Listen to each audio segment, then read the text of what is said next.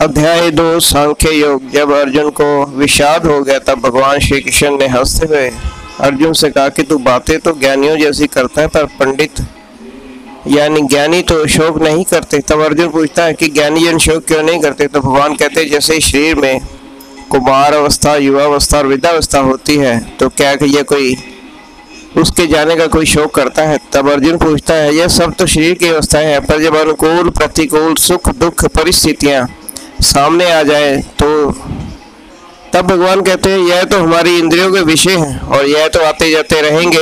उन्हें तू सहन करना सीख।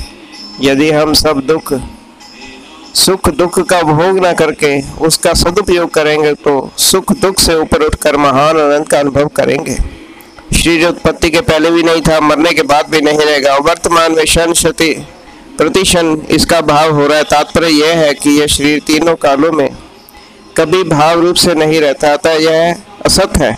यह शरीर तो संसार का एक छोटा सा नमूना है। इसलिए शरीर के परिवर्तन से संसार के परिवर्तन का अनुभव होता है कि संसार का पहले भी अभाव था और पीछे भी भाव था और वर्तमान में भी भाव हो रहा है। यह असत है, इसलिए कहा गया है कि असत की सत्ता नहीं है।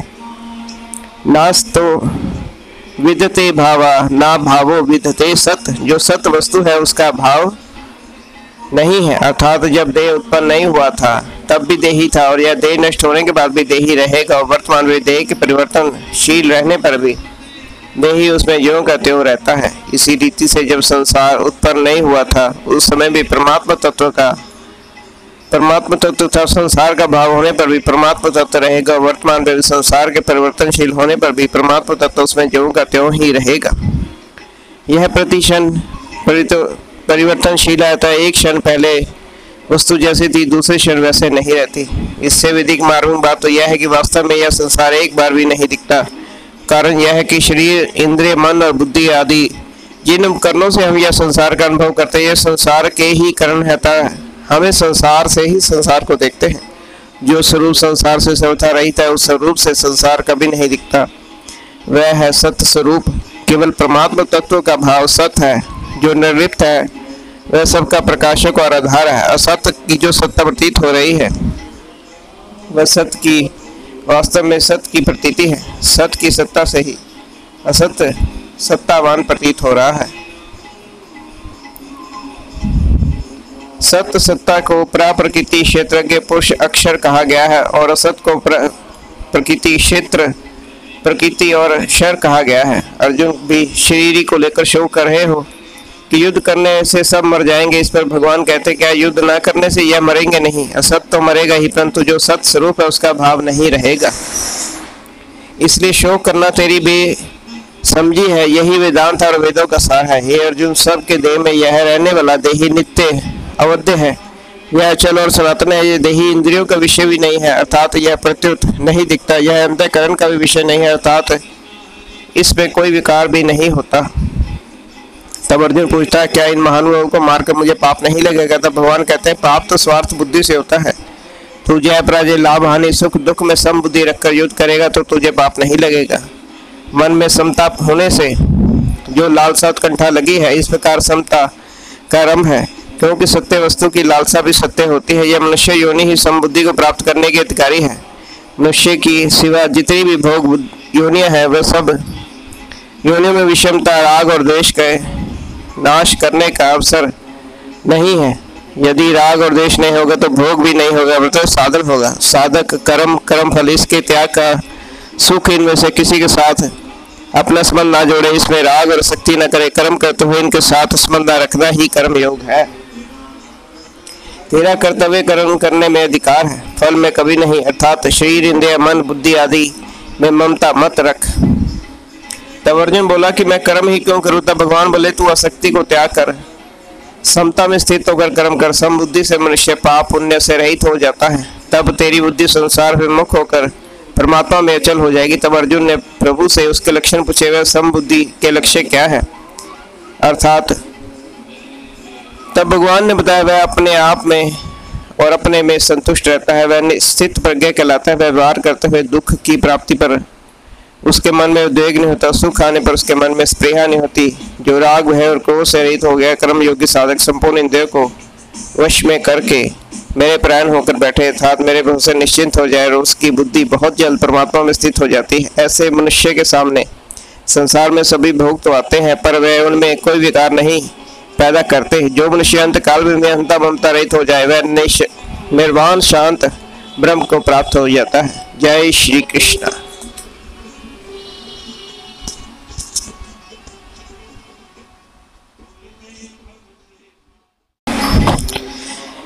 अध्याय दो, सांख्य योग। जब अर्जुन को विषाद हो गया, तब भगवान श्री कृष्ण ने हँसते हुए, अर्जुन से कहा कि तू बातें तो ज्ञानियों जैसी करता है, पर पंडित यानी ज्ञानी तो शोक नहीं करते। तब अर्जुन पूछता है कि ज्ञानी जन शोक क्यों नहीं करते? तो भगवान कहते जैसे शरीर में कुमार अवस्था, युवा अवस्था और वृद्धावस्था होती है तो क्या कि ये कोई, उसके जाने का कोई शोक करता है? तब अर्जुन पूछता है, यह सब तो शरीर की अवस्थाएँ हैं, पर जब अनुकूल, प्रतिकूल, सुख, दुख, परिस्थितियाँ सामने आ जाए तो तब भगवान कहते हैं, यह तो हमारी इंद्रियों के विषय हैं और यह तो आते जाते रहेंगे।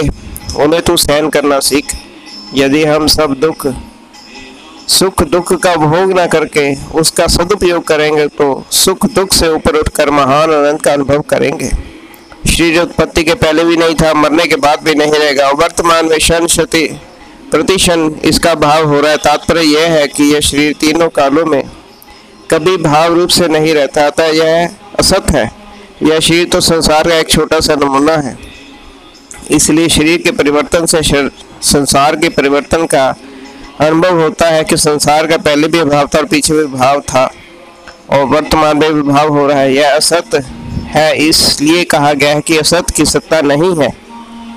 नास तो विदते भावा, ना भावो विदते सत। जो सत वस्तु है, उसका भाव नहीं है। अर्थात जब देह उत्पन्न नहीं हुआ था, तब भी देही था और यह देह नष्ट होने के बाद भी देही रहेगा और वर्तमान में देह के परिवर्तनशील रहने पर भी देही उसमें ज्यों का त्यों रहता है। इसी रीति से जब संसार उत्पन्न नहीं हुआ था, उस समय भी परमात्मा तत्व का, परमात्मा तत्व था, संसार का भाव होने पर भी परमात्मा तत्व रहेगा वर्तमान में संसार के परिवर्तनशील होने पर भी परमात्मा तत्व उसमें ज्यों का त्यों ही रहेगा।